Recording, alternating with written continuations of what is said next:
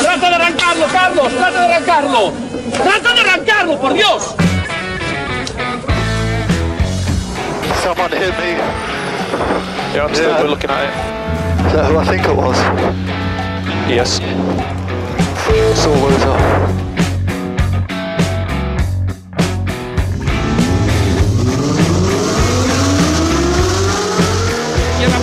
Corta, se cierra poco, Sasar, para derecha buena más corta, no cortar, para izquierda rápida, para derecha buena más, se cierra poco, para izquierda buena más, se abre, acaba buena más, se abre, Sasar, para derecha buena más, no cortar, para izquierda rápida, ojo, se abre, para uno, derecha rápida, ojo, con fe, rápido, ojo, con fe, acaba rápida, menos.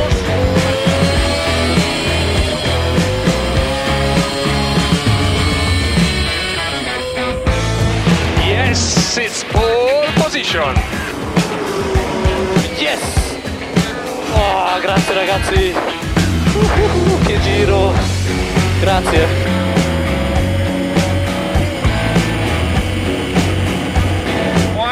Bueno, amigos y amigas. Bienvenidos, bienvenidas. Turbo Track, arrancando una nueva edición. Este nuevo sábado, amigos y amigas. ¿Qué día soy? Dani, buenos días, ¿qué día soy? Muy buenas, David, buenas tardes. En esta tarde de sábado mojadita, que estamos bien pasados por agua, fíjate con los días tan buenos que hemos tenido, pero como hoy ya no es festivo, hoy es laborable, aquí estamos en TurboTrack y las nubes también funcionando. Pues hoy es 11 de abril, en el mundo real confinado. En el futuro, pues no lo sé, pero a los que nos escucháis desde el podcast, ¡feliz Navidad! Ciertamente, feliz Navidad y esperemos que estéis desconfinados ya también, ¿eh? En fin. ¿Sabes qué edición es? Yo hoy me lo he preparado porque, claro, como el otro día fallé la pregunta de qué capítulo era, pues... XX, V, palito. Efectivamente, 28. Estoy puesto, ¿eh? También tiene una rima así como feilla, pero bueno. Y es un 28 pues lleno de contenido de confinamiento, porque te voy a decir una cosa, 28 que coincide precisamente la edición 28 con los días confinados que llevamos. Ahí lo dejo. ¿Será casualidad? No lo creo. Para que en el futuro alguien diga, ¿qué será eso de confinados? Bueno, pues lo busquéis en Google, que seguro que sale. Continúa. El otro día leí un tuit muy bueno que era, en el futuro, a ver cuánta gente falla la pregunta del trivial de ¿en qué año se celebraron los Juegos Olímpicos de 2020? Ahí lo dejo. Está bien, muy bueno. Bueno, pues te cuento lo que vamos a contar aquí, entre que se nos va la olla y no. Tenemos una escaleta así divertidilla. Vamos a hablar de viajes low cost, en concreto uno a Pamplona por tan solo 4.000 euros. Ajá, baratito ese. Sí, después llegará otro de su mismo gremio que trató de meter la quinta en tiempos de confinamiento. Y ya que estaremos ahí metidos en todo el panorama, pues hablaremos de que las fronteras de Madrid se expanden como el coronavirus. Muy bien, veo que vamos a hablar de coronavirus. Sí, de coronavirus y de madrileños. También, ya que estamos con las recomendaciones turísticas, nos trasladaremos hasta Alicante. Y ya que estamos de hacer tantos kilómetros, después en Torento hablaremos de que ya ha salido elegido el mejor coche del año en el mundo. No sé si te acuerdas, que lo hablamos hace unos programas. Los finalistas eran 2 Mazdas y un Kia. A ver cuál sale. Vale, venga, me lo desvelas luego. Más cosas. He encontrado por ahí la increíble historia de un concesionario abandonado con coches nuevos de 1990. Vale, curioso. Y en un afán de no parar con las novedades ni en estos tiempos de encierro, Coches Pías nos trae las novedades de Fiat, el tipo restyling, el tipo cross y el nuevo logo de Fiat. Ah, nuevo logo también de Fiat. Muy bien. Sí, estamos en tiempos de cambio. David, tú también deberías renovarte el tuyo. No sé, habla con la gente del DNI. Renuévate el logo. Venga, lo voy a pensar, a ver. Es el mensaje que yo saco de todo esto. Otro mensaje que nos mandan es que cuando una ventana se cierra, una puerta se abre. O eso dicen en Suzuki. Yo no sé ya cómo era. Me lo veo venir. Venga. Desde SEAT Fans Club nos cuentan las últimas novedades del SEAT León, que claro, nos ha pillado el lanzamiento con toda esta situación y no sabemos en qué punto está. Y ya para cerrar el programa, pues haremos un tutorial más o menos de cómo hacer partes de seguro cuando tienes coches de mucho, mucho dinero. Ah, vale, vale. Me apunto toda esta... Sobre todo lo de hacer partes cuando tengo coches de mucho, mucho dinero. Sí, pero no vamos a hablar de cómo rellenar los datos, que eso es fácil, sino qué puedes hacer para que te quede un croquis bonito. Ah, vale, mejor aún. Dibujar siempre se me ha dado fatal. Pues fíjate, aquí no pintas nada. Ah, muy bien, venga, vale. Festival del humor en TurboTrack, amigos y amigas. Y tenemos también algo de buena música, ¿no? Me has dicho, me has puesto aquí hoy un listado y todo. Bueno, buena. Lo que te he metido son novedades, ya que estamos encerrados y no podemos salir al mundo a ver qué cosas se quedan igual y qué cosas cambian, pues por lo menos entramos con algún estreno de esta semana. Venga, pues si te parece arrancamos tal que así. Yo, con una novedad. Ah, por favor. Oye, no, antes de empezar con la novedad, del becario de la DGT no sabemos nada. Estoy preocupado. Está de ERTE, creo. Venga, Dani, vamos a dar un poquito de música a esto y arrancamos TurboTrack. ¡Vamos allá!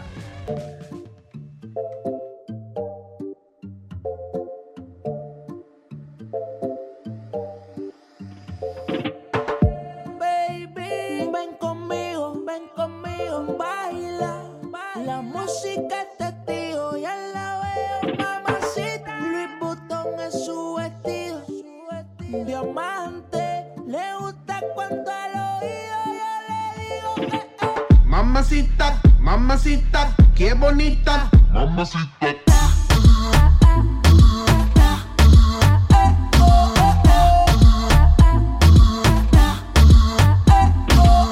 Mamacita, mamacita, qué bonita. Mamacita. Ella no le baja nunca tumba. Siempre anda lista para la rumba. Dos amigas que la secundan.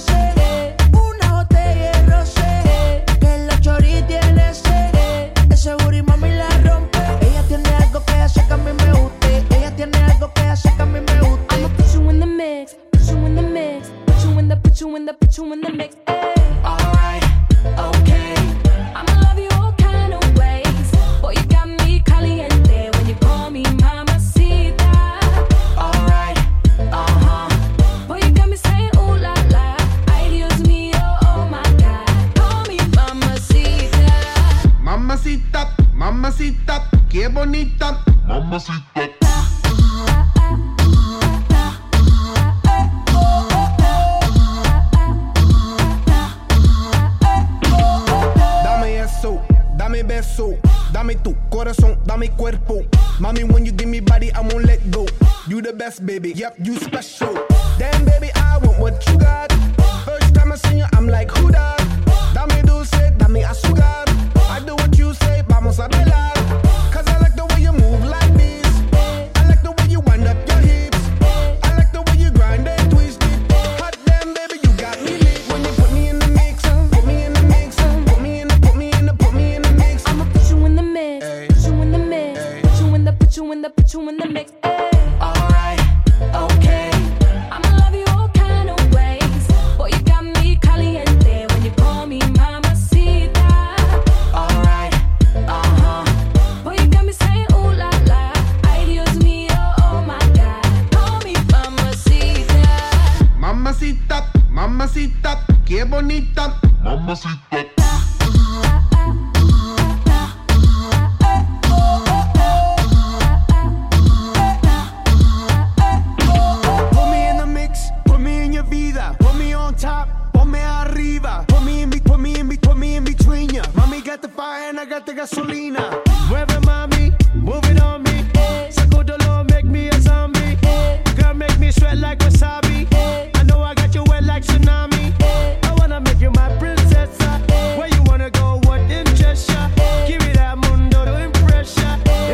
Baby, let me undress ya.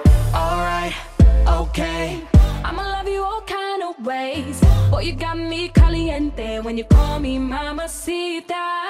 Alright, uh-huh.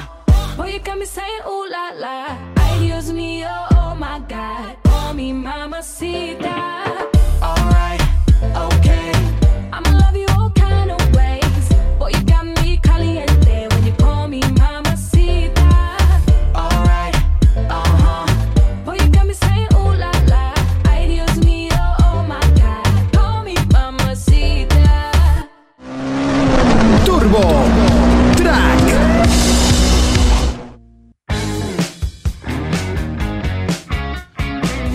Mamacita. Oye, me ha gustado, ¿eh? Me ha gustado esta novedad que me has traído a Turbo Track. Muy bien. No, yo no me esperaba este sonido de los Black Eyed Peas, la verdad. Bueno, son un grupo que suele sorprender. De vez en cuando dan giros a ese rollo musical que ellos gastan. Bueno, vamos allá. Pues venga, metámonos en faena, si te parece bien. ¿Tienes 4.000 euros sueltos? Joder, así de golpe... es que me los he gastado en cerveza. Pues bueno, la verdad que aunque solo hablo de los primeros 4.000 euros, de la pareja que voy a hablar supongo que se gastaron algo más para poder llegar hasta ahí. Resulta que con todo esto del confinamiento pues están saliendo historias y situaciones realmente absurdas. En este caso ha sido Policía Foral la que ha denunciado en la localidad de Marcilla a dos conductores que dijeron que se dirigían a una fiesta que se iba a celebrar en Pamplona, que tú me dirás, pero bueno, y que además de dar positivo en drogas, llevaban sustancias estupefacientes. Vale, muy bien. Los hechos, según ha informado Policía Foral, se produjeron en un control rutinario de movilidad que una patrulla de tráfico realizaba en la autopista de Navarra, en la AP-15. En este caso, los agentes dieron el alto a dos turismos, cuyos conductores eran vecinos de Huesca. Y al ser preguntados por la causa del desplazamiento, informaron de que iban a una fiesta que se iba a celebrar en Pamplona, lo que supuso una primera denuncia al no ser causa autorizada para desplazarse. 601 euros a cada uno, ya vamos por 1.200. Venga. Dirás, ¿cómo que dieron el alto a dos turismos? Claro, como alguna norma no querían violar, dijeron...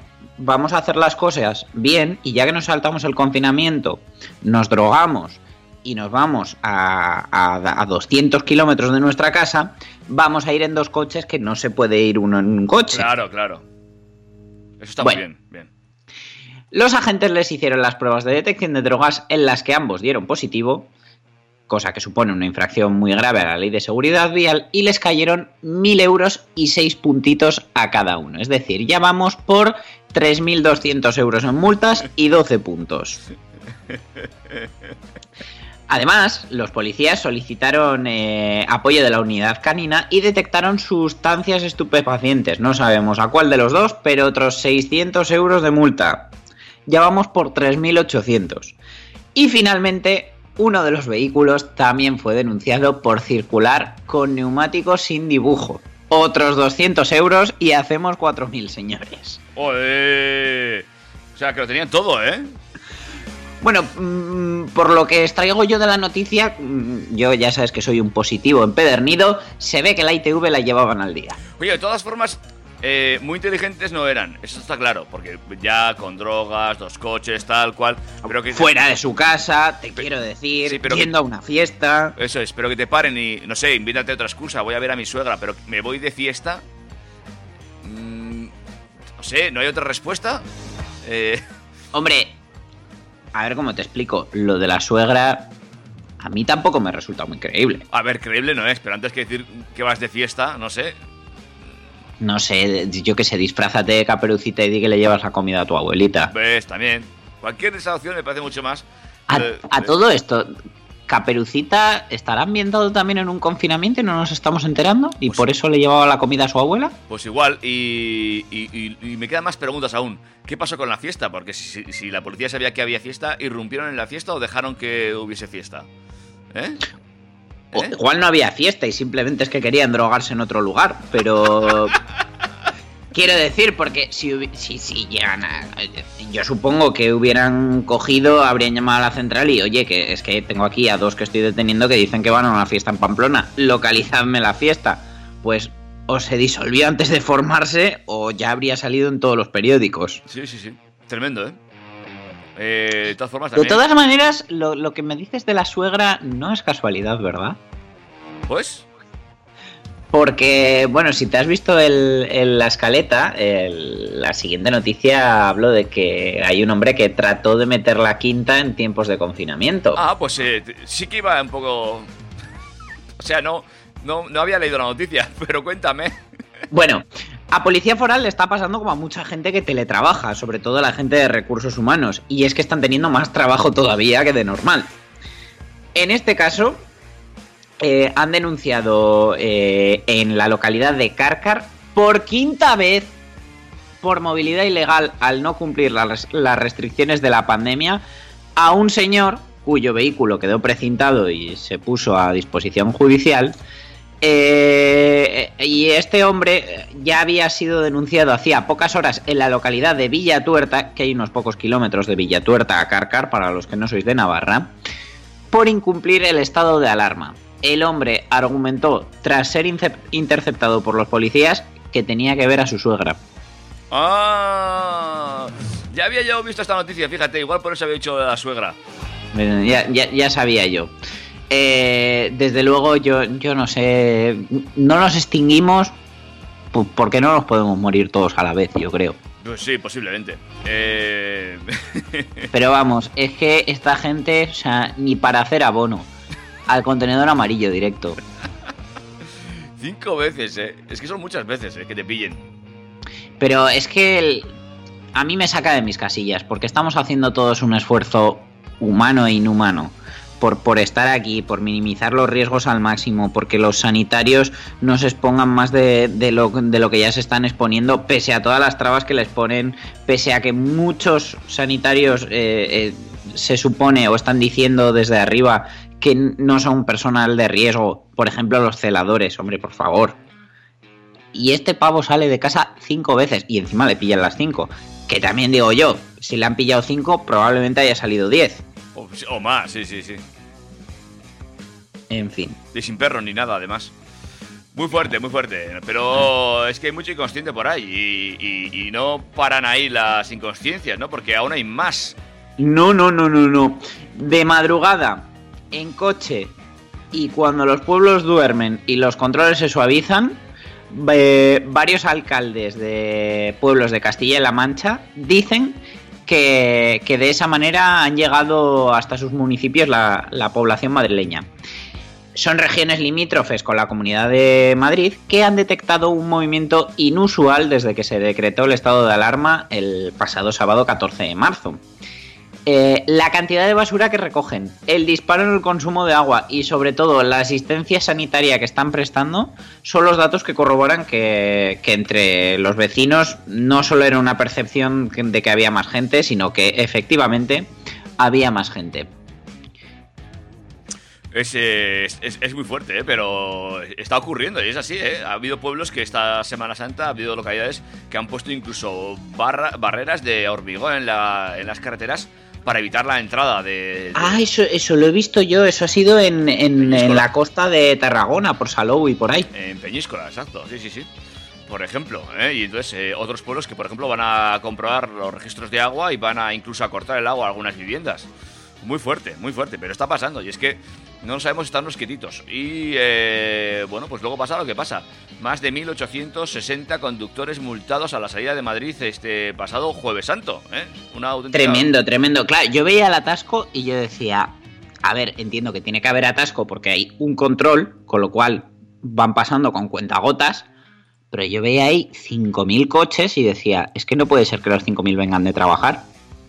No puede ser que todos vengan de trabajar y efectivamente muchos fueron multados y bien multados. Igual que le pasó a una familia que apareció en Ambolo de Sabia, en Alicante, y es una familia que se enfrenta a una multa que puede oscilar entre los 601 y los 30.000 euros por saltarse el confinamiento. Pero es que se lo han saltado, David, con pértiga, a lo grande. A ver, cuenta. Según ha confirmado a Europa Press fuentes del Instituto Armado, es decir, de la Guardia Civil, es una familia con 3 hijos y su asistenta de hogar. Ajá, muy bien. vamos, ya no es la excusa de a la que bajo al perro saco un poco al niño para que le dé el aire. No, me cojo a los tres niños, a la mujer o al marido, que igual fue idea de ella, y a la asistenta, no vaya a ser que encima de que nos desconfinamos esta mujer deje de trabajar, y nos vamos a la casa de la playa. ¡Qué fuerte! Bueno, pues no solo es eso, sino que encima cuando les multaron estaban en un lugar al que está prohibido el acceso fuera del confinamiento por riesgo de desprendimientos. Ah, muy bien, ya sé qué sitio es. Estaba leyendo y me sonaba. Vale, sí conozco el sitio.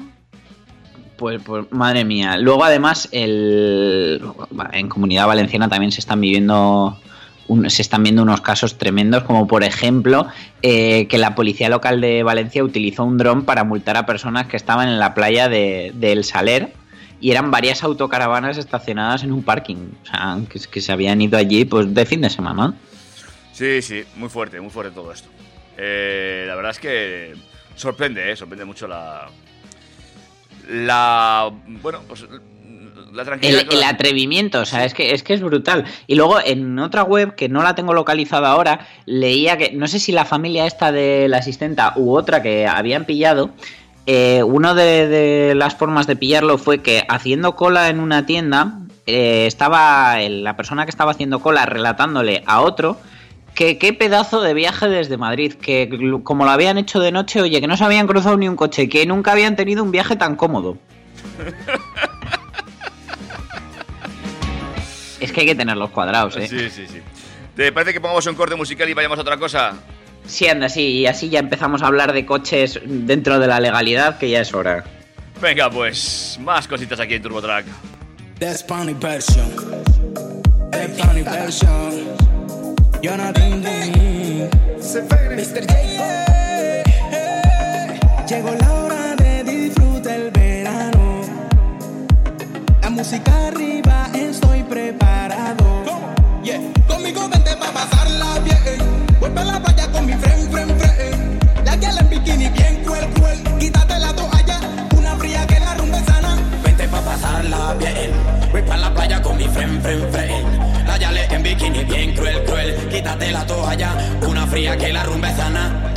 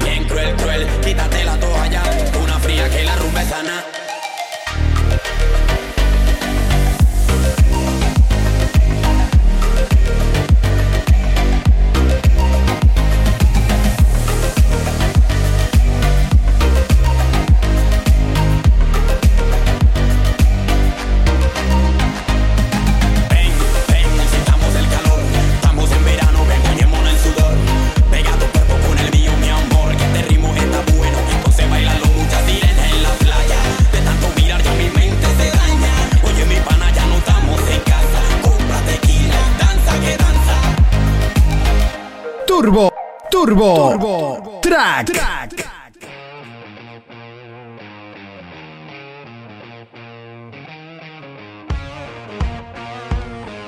Bueno, pues volvemos a Turbo Track y volvemos a hablar de coches. De coche del año, nunca mejor dicho, ¿no? Efectivamente, vamos a hablar de la final de coche del año en el mundo 2020, que si no lo recordáis, hace 3 o 4 programas hablamos de que a esta final habían llegado el Mazda 3, el Mazda CX-30 y el Kia Telluride. Hicimos la gracia de que Mazda se lo estaba poniendo complicado a Kia, ya que tenían un 66% de probabilidades de ganar, teniendo 2 de los 3 modelos finalistas. Y, contra todo pronóstico, el Kia Telluride se ha llevado el premio al coche del año en el mundo 2020, el World Car of the Year 2020. El premio se tenía que haber anunciado en el Salón del Automóvil de Nueva York, pero tras su cancelación por la pandemia del COVID-19 se ha desvelado en un discreto acto celebrado en Toronto, Canadá, en la sede de la consultora KPMG, que se encarga de auditar las votaciones de los galardones más importantes del sector del automóvil en el mundo. El modelo de Kia se ha adjudicado el título tras la votación de un jurado internacional formado por 84 periodistas especializados del sector del automóvil, 2 de ellos españoles, en representación de los 24 mercados más importantes de todo el mundo. El Telluride es un SUV grande de 7 plazas, pensado principalmente para cubrir la demanda de China, Norteamérica y los países petroleros de Oriente Medio, y superó en la final a los Mazda 3 y Mazda CX-30 que completaban la lista de los 3 modelos finalistas. El Porsche Taycan ha sido el otro gran triunfador de este certamen porque se ha llevado 2 galardones. Por una parte, se ha impuesto en el galardón que le dan al deportivo del año en el mundo, que es un auténtico hito ya que es un modelo 100% eléctrico y se ha llevado el premio de deportivo. Y para lograr este premio tuvo que superar una primera criba entre 13 nominados, que luego se redujeron a 5 y finalmente a 3 finalistas. Además, el Taycan se ha llevado también el premio a coche de lujo del año, superando al Mercedes EQC y a su hermano el Porsche 911. El Mazda 3, por su parte, aunque llegó a la final y no se ha llevado el premio, sí que se ha llevado el premio al coche con mejor diseño del año. Ha quedado por delante del Peugeot 208 y del Porsche Taycan. Desde luego, el Porsche Taycan es como Pitbull en su época, que estaba en todas las categorías. Un triunfo bastante merecido porque se trata de un compacto, de un tipo Volkswagen Golf, un segmento en el que habitualmente no se arriesga con el diseño, ya que es un segmento de volumen, y lo habitual es que este tipo de premio pues, se lo lleve un coupé, un cabrio, un coche que no pertenezca a esta categoría. Uh-huh. No obstante, Kia no solo se ha llevado el premio con el Telluride, también se ha llevado el coche urbano del año con el Soul EV, que es el pequeño SUV eléctrico, y entre los candidatos estaban también el SEAT Arona y ha quedado por delante del Mini Electric y del Volkswagen T-Cross, que como todos sabemos se fabrica aquí en Pamplona. Uh-huh. Bueno, es interesante, me sorprende mucho este Kia Telluride. No. Hombre, al final a nosotros nos llama la atención, en especial porque es un modelo que no se vende aquí. Exactamente. Pero la verdad que del resto de premiados son todos modelos que podemos encontrar en el mercado europeo y en concreto en España. Sí. Pero bueno, te digo, me gustaría ver uno de estos en carretera, por aquí, a verlo. Sí que tiene esa línea muy americana, muy, muy cuadrada. Ya lo comentamos en su momento, ¿verdad? Sí, desde luego. De todas maneras, los modelos grandes, aunque no tanto de Kia como de Hyundai que vienen ahora, el nuevo Sorento, el futuro Santa Fe, etcétera, tienen todos esos rasgos cuadradotes y americanos que seguro que a más de uno le gustan. Uh-huh. Bueno, ¿algo más que añadir sobre este coche del año? No, pero si quieres, hablando de años, hablamos de hace 30 concretamente. Pues cuéntame, ¿qué ha ocurrido? Pues esta es la increíble historia de un concesionario abandonado con coches nuevos de 1990. La increíble historia empieza en la ciudad argentina de Avellaneda, al sur de Buenos Aires, cuando los dueños de un taller mecánico especializado en chapa y pintura, Cascote Calcos, reciben el insólito encargo de llevarse más de una decena de coches viejos que han aparecido en una nave abandonada. Las palabras textuales fueron: "Saquen toda esa mugre de aquí, que quiero vender mi local", pero con acento argentino. Uh-huh. Esa nave abandonada resulta que fue un floreciente concesionario de coches, y la mugre, entre comillas, que le estorbaba al nuevo propietario eran vehículos, en algunos casos nuevos, de los años 90 que llevaban 30 años olvidados dentro de una especie de cápsula del tiempo. El dueño de la nave acababa de heredar varias propiedades y estaba como loco por venderlas sin importarle lo que había dentro. El heredero de semejante tesoro no estaba interesado en los coches, solo reclamó sus propiedades. Lo único que dijo al abrir la nave y ver todos los coches allí dentro es que había que sacar toda aquella basura.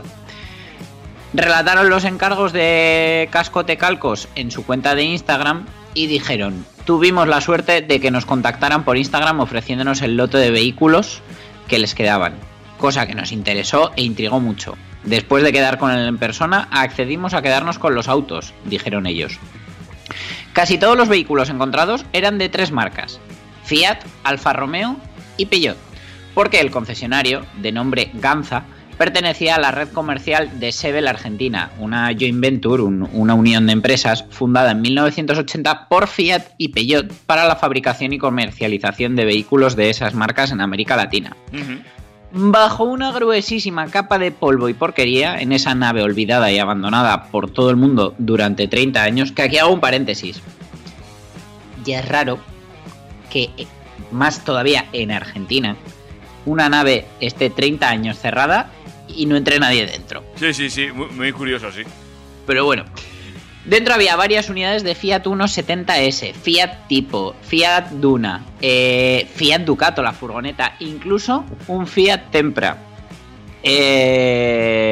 También había varias unidades de Alfa Romeo 33 Pininfarina, Alfa Romeo 133 y Peugeot 405. Uno de ellos era un Fiat Tipo blanco sin matrícula, con las ruedas desinfladas y todavía con las pegatinas de fábrica en las lunas para evitar roturas. Tenía solo 75 kilómetros y fue el primero en ser adecentado. Ellos dicen que prácticamente solo hizo falta darle un buen lavado y cambiarle los neumáticos. A mí me parece muy bien que hicieran eso, pero a ver cómo estarán los manguitos y demás, que bueno, si estuvieron a cubierto pues no habrán sufrido demasiado, pero desde luego habrá plásticos e historias en esos coches que los tocas y se deshacen. Sí, seguro. Bueno, toda esta historia ha generado revuelo en internet y ha habido una persona que ha confirmado que la historia era real, ya que es una persona que trabajó para la empresa. Confirmó la tragedia y contó que no terminaba ahí, que los dueños originales de Ganza, padre e hijo, murieron con poco tiempo de diferencia tras sufrir un robo con violencia y asesinato, por lo que el negocio se fue a pique. La persona se llama Marcelo y dijo también textualmente: "Trabajé en Ganza en los años 90. El hijo menor, Gustavo, murió en un asalto en ese local de Pavón. Yo estaba allí. Gustavo quiso enfrentarse a los ladrones y le dispararon. Aparentemente fue un antiguo empleado que despidieron y por lo visto la historia no terminó bien". Está claro que no acabó bien, ¿no? La familia nunca pudo recuperarse y poco tiempo antes de que esto sucediera había fallecido la madre. Desde ese momento el padre sufrió una depresión y no se recuperó nunca más. Al tiempo falleció el padre y quedó el hijo mayor, que se hizo cargo del negocio junto con su mujer, pero ahí empezaron los problemas, la falta de dinero y el tener que liquidarla. Uh-huh. La historia, desde luego, si veis las fotos, es que impresionan, porque es que, de verdad, es cierto lo de la cápsula del tiempo, o sea, es que son coches nuevos, es como verlos directamente en el año 90. Sí, estoy viendo las fotografías y los tipos de tapicería, los cuadros, bueno, esos vehículos con esas líneas de entonces. Me encanta, para lo joven que soy, como me gustan las historias estas noventeras. Desde luego, estoy viendo la foto de la Fiat Ducato. Sí, es cierto. Y es que algunos hacían una camper ahí, vamos, soñada. Aún circularán más de una de estas, ¿eh? Sí, pero desde luego no en ese estado. No. Y la manilla esa trasera sufrió mucho. sin duda. Y luego, sí, bueno, muy curioso, los colores también me llaman mucho la atención, bueno, muy curioso todo. Que ojalá pudiéramos hacer un viaje a 1990 y a mí de verdad me encantaría montarme en muchos coches que han sido parte de mi infancia y de mi historia, pero claro, yo ya solo los recuerdo usados, a mí me hubiera encantado ver este tipo de coches nuevos. Pero bueno, supongo que dentro de 30 años me acordaré de los que veo hoy ahora nuevos y mis hijos me pondrán cara de ¿qué estás hablando? Bueno, vamos a por más cosas, Dani. Sí, y no nos vamos de Fiat, porque los chicos de Coches Pías, como siempre en su afán de tenernos súper actualizados, nos han mostrado las imágenes espía del Fiat Tipo Cross, un coche que viene a sacarle los colores a modelos como el Focus Active o, por su rango de precios, puede ser una alternativa un poquito más premium, por decirlo de alguna manera, al Dacia Sandero Stepway. En este caso es el restyling del Fiat Tipo, del que ya se había filtrado alguna imagen. La estética del Tipo recibe una pequeña actualización que, por lo que se ha dejado ver en las fotos espía, va a hacer el coche un poquito más actual y un poquito más atractivo, que a mí ya me parece un coche bonito. No entiendo cómo no se vende más, sobre todo con el precio que tiene y con las opciones de motorizaciones que ha tenido, que hemos tenido versiones gasolina, diésel, GLP. Me parece un productazo que se ve lastrado pues por la pésima imagen que tiene Fiat en todo el mundo fuera de Italia y que desde luego a día de hoy no es para nada justificada. Uh-huh. Este Fiat Tipo Cross además nos muestra el nuevo logo de Fiat, donde vemos que la palabra Fiat cobra importancia, no tiene ningún añadido. Le ganan en tamaño, lleva una parrilla más grande que la del tipo actual, con el logo de Fiat más grande aún, pero lo que sí hemos visto es que, por ejemplo, en el interior el logo no se actualiza y sigue conservando ese fondo rojo. De lo que se ha visto del interior, pues vemos un cuadro de mandos digital, no de tamaño completo, pero sí una pantalla bastante grande y algún añadido más que el tipo actual no lleva. Bueno, ya te digo, viene a hacerle un poquito la competencia al Focus Active, que ahora mismo casi diría que es el único del segmento, ya que aunque este tipo de configuración no es rara, sí que es cierto que las vemos más habitualmente en coches con carrocerías familiares, como son los Octavia Combi Scout, los Golf Alltrack, los SEAT León Experience, todo que viene más o menos inspirado de la gama Allroad de Audi. Uh-huh. Estoy viendo las imágenes, bueno, no, lo que dices, no es un darle una vuelta por completo, pero sí es un restyling interesante. Me choca un poquito el cuadro de mandos ese que han hecho. Es cierto que tampoco se aprecia excesivamente bien en la fotografía, habría que verlo en persona. Pero en realidad es que tú estás acostumbrado a cuadros de instrumentos de pantalla completa, David. Pero la realidad es que este tipo de cuadro en el que la pantalla es más pequeña y aprovechas los laterales pues para mantener dos pequeños relojes analógicos o meter todos los testigos sin que estén en pantalla o tal, es más habitual de lo que pensamos. Pues, por ejemplo, Renault lo ha estado usando así hasta hace nada. Diría que Kia también.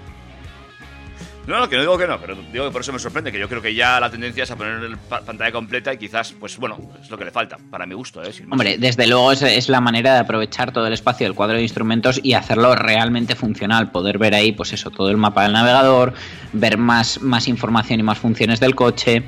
Pero bueno, siempre es bueno que un modelo que en teoría está concebido como low cost, como es este Fiat Tipo, tenga opciones de esta categoría. No, sí, pero eso por supuesto.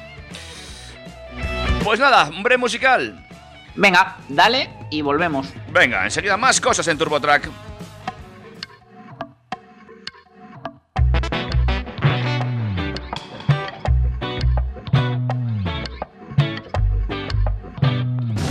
Por ahí cuentan que tienes ese corazón que se revienta, que alguna vez a ti la vida te hizo mierda y la repartes por ahí sin darte cuenta. Por ahí cuentan, por ahí cuentan que te levantas cada día con la izquierda y si no hay guerra en un minuto te la inventas, que habrá gente que te quiere y no te acuerdas. Por ahí cuentan.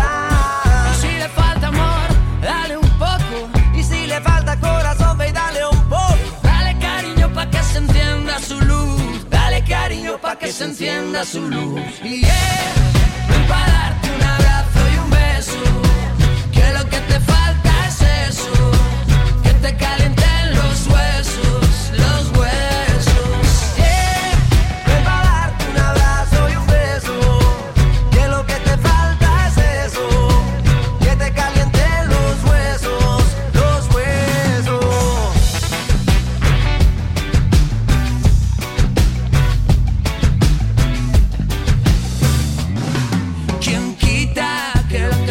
que se te sienten cerquita y que te pongan en la herida una tirita y que te abracen para ver si se te quita. Ay, quita. Si le hace falta el amor, que le den, que le den. Si le hace falta calor, que le den, que le den. Si no tiene corazón, que le den, que le den. Dale cariño pa' que se encienda su luz. Se encienda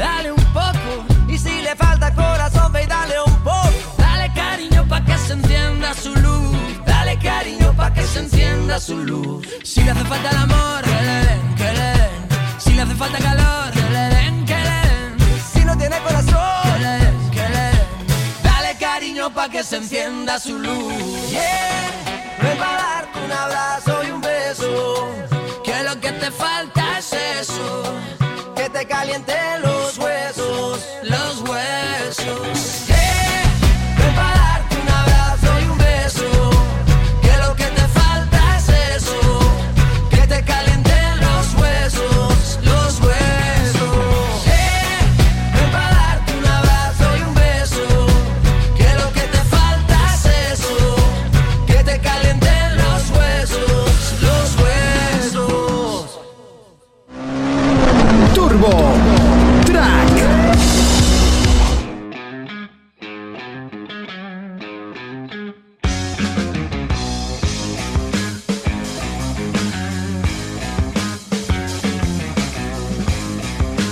Seguimos en Turbo Track edición 28 con más cosas, ahora más novedades, coches interesantes, cuanto menos esto que, bueno, que viene a presentar la gente de Suzuki.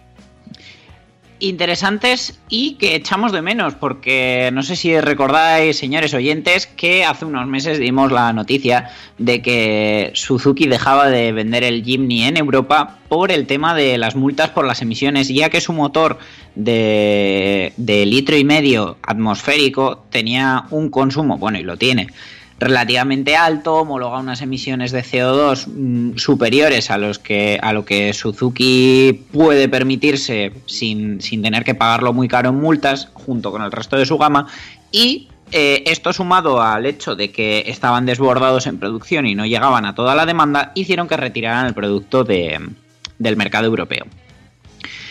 Sí que es cierto que desde hace unos meses se rumoreaba la posibilidad de que Suzuki se animase a lanzar una segunda carrocería del Jimny, ya que, bueno, viendo el éxito que estaba teniendo, no era descabellado.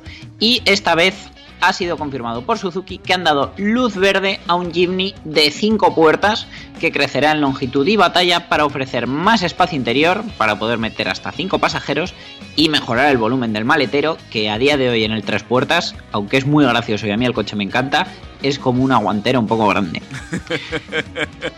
De momento nos han dado a conocer los datos o imágenes de esta nueva carrocería, aunque nos lo podemos imaginar, ya que los cambios van a ser mínimos y el diseño del Jimny, desde luego, si algo tiene, es que es muy simple. La actual producción del Jimny se centra única y exclusivamente en Japón, que es lo que está en parte impidiendo a la firma nipona abastecer la alta demanda del Jimny. Así que de cara a aumentar el ritmo de producción y acortar las listas de espera, como tienen la filial india que es Suzuki Maruti, van a hacer unidades del Jimny de 3 puertas a partir de junio y desde finales de año serán los encargados de hacer la variante de 5 puertas, ¿vale? En la planta de Gujarat, como digo, en India. ¿Lo veremos en Europa? Pues bueno, según Diario Motor, es difícil, aunque no imposible, en un futuro a medio o largo plazo. En estos momentos, como ya hemos dicho antes, ni siquiera se vende en Europa el Jimny de 3 puertas, por lo que ver llegar al Jimny de 5 puertas es un poco complicado, y la razón es que esta nueva carrocería va a seguir manteniendo el motor 1500 atmosférico de 105 caballos. A este propulsor se unirá el mismo esquema de transmisión con cambio manual y tracción 4x4, que en términos de homologación supone un problema para Suzuki, ya que la tracción aumenta todavía más las emisiones de CO2.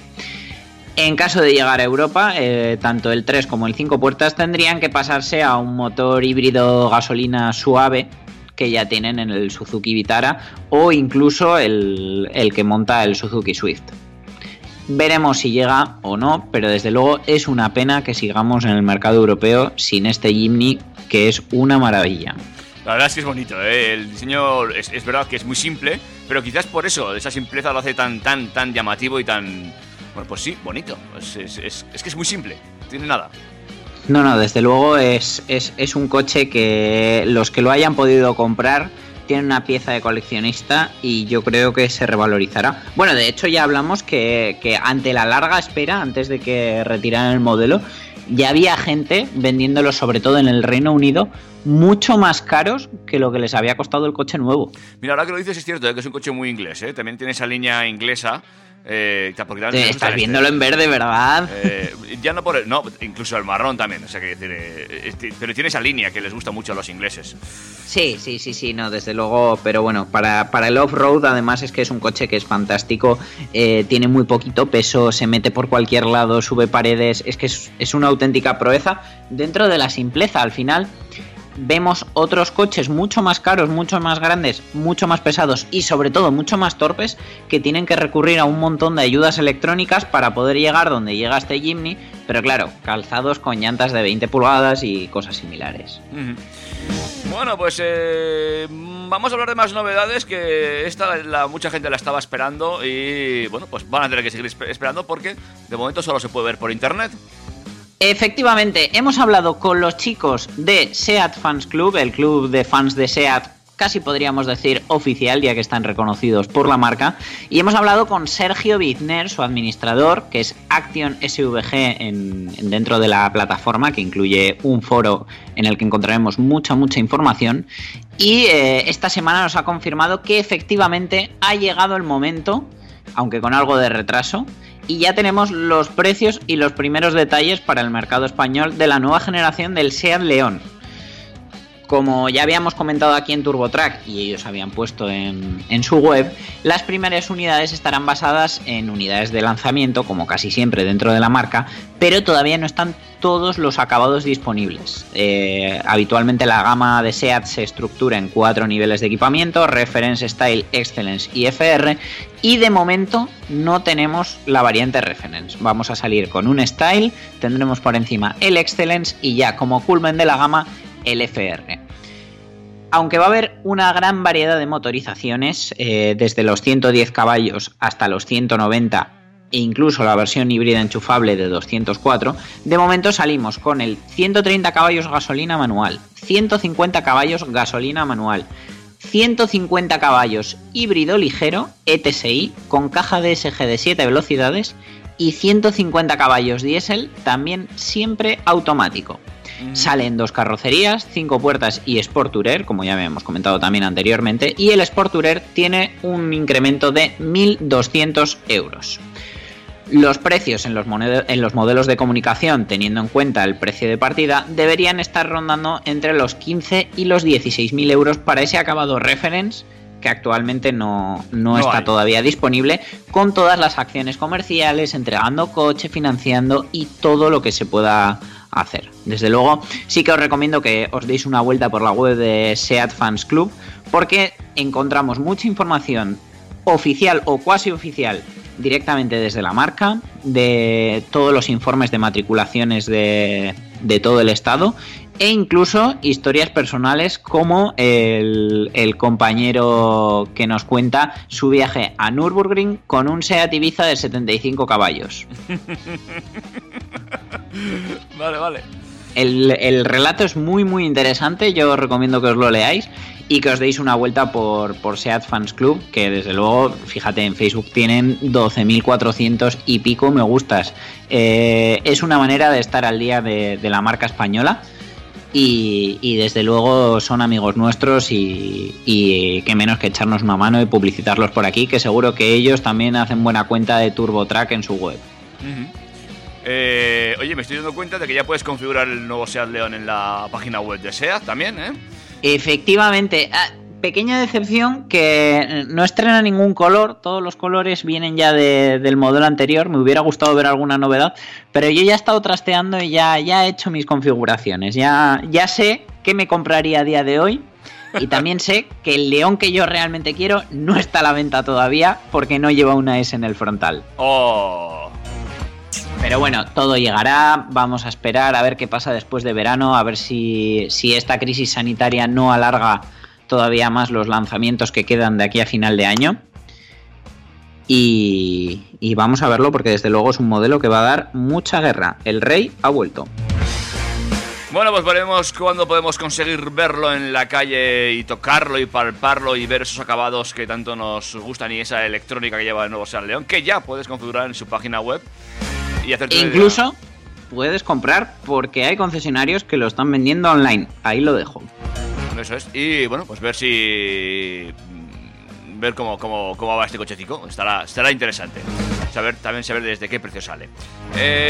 ¿Más cosas, Dani, o hacemos un break musical? A ver cómo vamos de tiempo. Bueno, lo que tú quieras. Pues tengo que contarte un par de... Iba a decir incidentes. Pues cuéntamelos. Vale. Entramos dentro de la última sección que yo os había dicho de cómo decorar vuestros partes de seguro. Y os voy a dar dos pequeñas noticias de dos accidentes que ha habido recientemente. Y el primero es el de un conductor que acababa de estrenar un BMW M5 y lo ha estrellado a 11 kilómetros del concesionario donde lo compró. Esto es muy típico, ¿eh? Esto es muy típico. Ahora, también es cierto que es un cochazo para estrellarlo a 11 kilómetros del concesionario. Muy bien, chatín. Yo pensé lo mismo leyendo el titular, pero resulta que la historia tiene miga. No fue todo culpa suya, en contra de lo que pudiéramos pensar. Una vez más, las redes sociales han hecho viral un desafortunado accidente de coche, afortunadamente sin daños personales, y en este caso ha sido a través de Facebook y YouTube, donde se han mostrado las imágenes que están protagonizadas por un BMW M5 2020. Sazaed Malik realizó las fotos que han sido publicadas en la cuenta de Facebook de Karachi Track, donde se aprecia el lamentable estado en el que terminó el BMW de M5 desde 2020 recién estrenado, que recordemos en España supera los 138.000 euros y es uno de los deportivos más deseados. Según se indica en Facebook, el accidente ocurrió en una calle de Baltimore, Maryland, en los Estados Unidos, y según parece el siniestro se produjo cuando el conductor del BMW perdió el control al tratar de evitar un accidente con otro coche que supuestamente hizo una maniobra indebida y provocó que el M5 acabase chocando contra un poste de la luz. Lo cierto es que el coche apenas recorrió 7 millas, poco más de 11 kilómetros, desde el concesionario donde su propietario lo había recogido al comprarlo minutos antes. Desde luego, toda una fatalidad. Hombre, es que es un palo, ¿eh? Salir del concesionario y destrozar un coche nuevo tiene que ser lo peor de lo peor. Yo me imagino a este chico llamando al seguro, hola, yo otra vez. No, que ya te lo hemos activado. Sí, no, que voy a hacer uso. Vaya palo. Además el coche es precioso, con ese blanco, bueno, espectacular. Busca las fotos.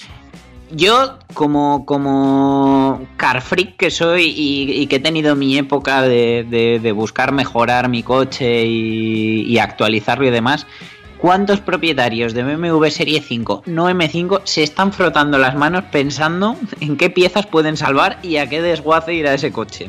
Pues sí. Y es que no es el único que ha estrellado un cochazo, ¿no? Por lo visto. No menos espectacular ha sido este otro accidente que además viene de una persona conocida entre el mundo de la automoción, porque la Gumball 3000 es conocida en todo el mundo por ser una de las carreras más lujosas, exóticas y arriesgadas que se realizan cada año.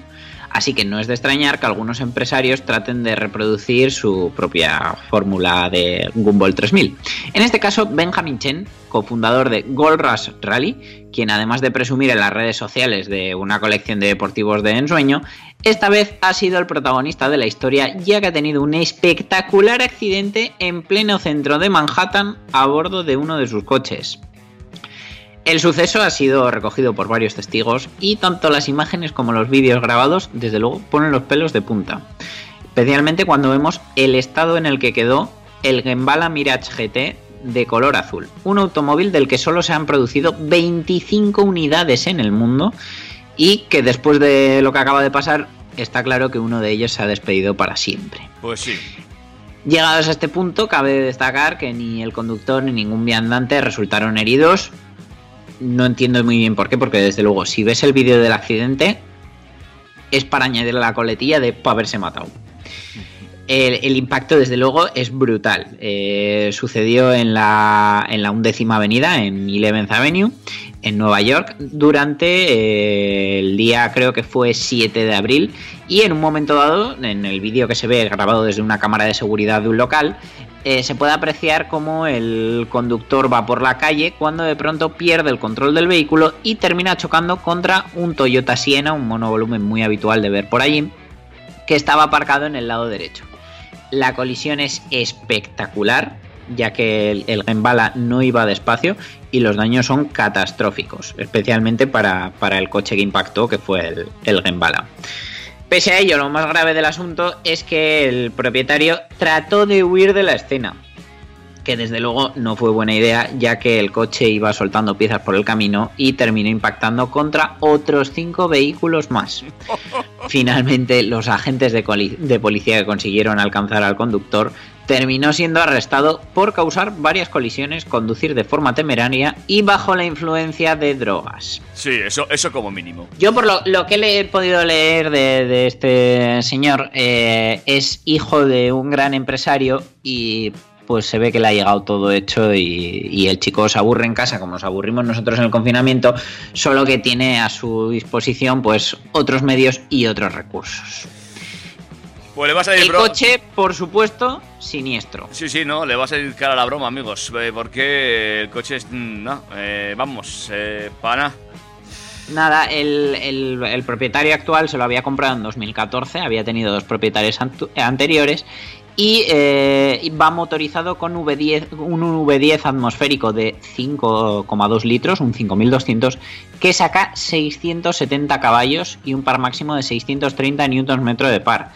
Este coche es capaz de ponerse a 100 por hora en 3,7 segundos y su velocidad punta es de 335 km/h antes del accidente. Ahora lo que alcance la grúa. Dani, te tengo que ir despidiendo. ¡Oh, qué penita! ¿El sábado que viene más? Pues, Dios mediante, espero que sí.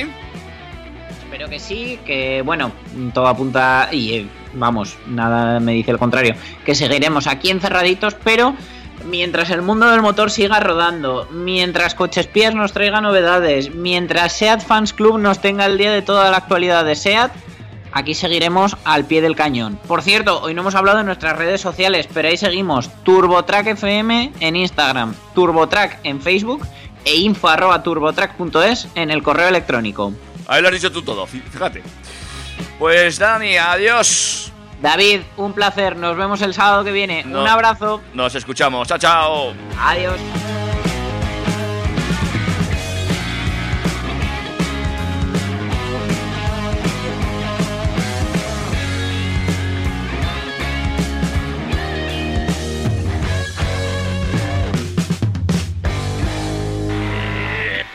Yo no sé tú, pero yo me lo paso muy bien, macho.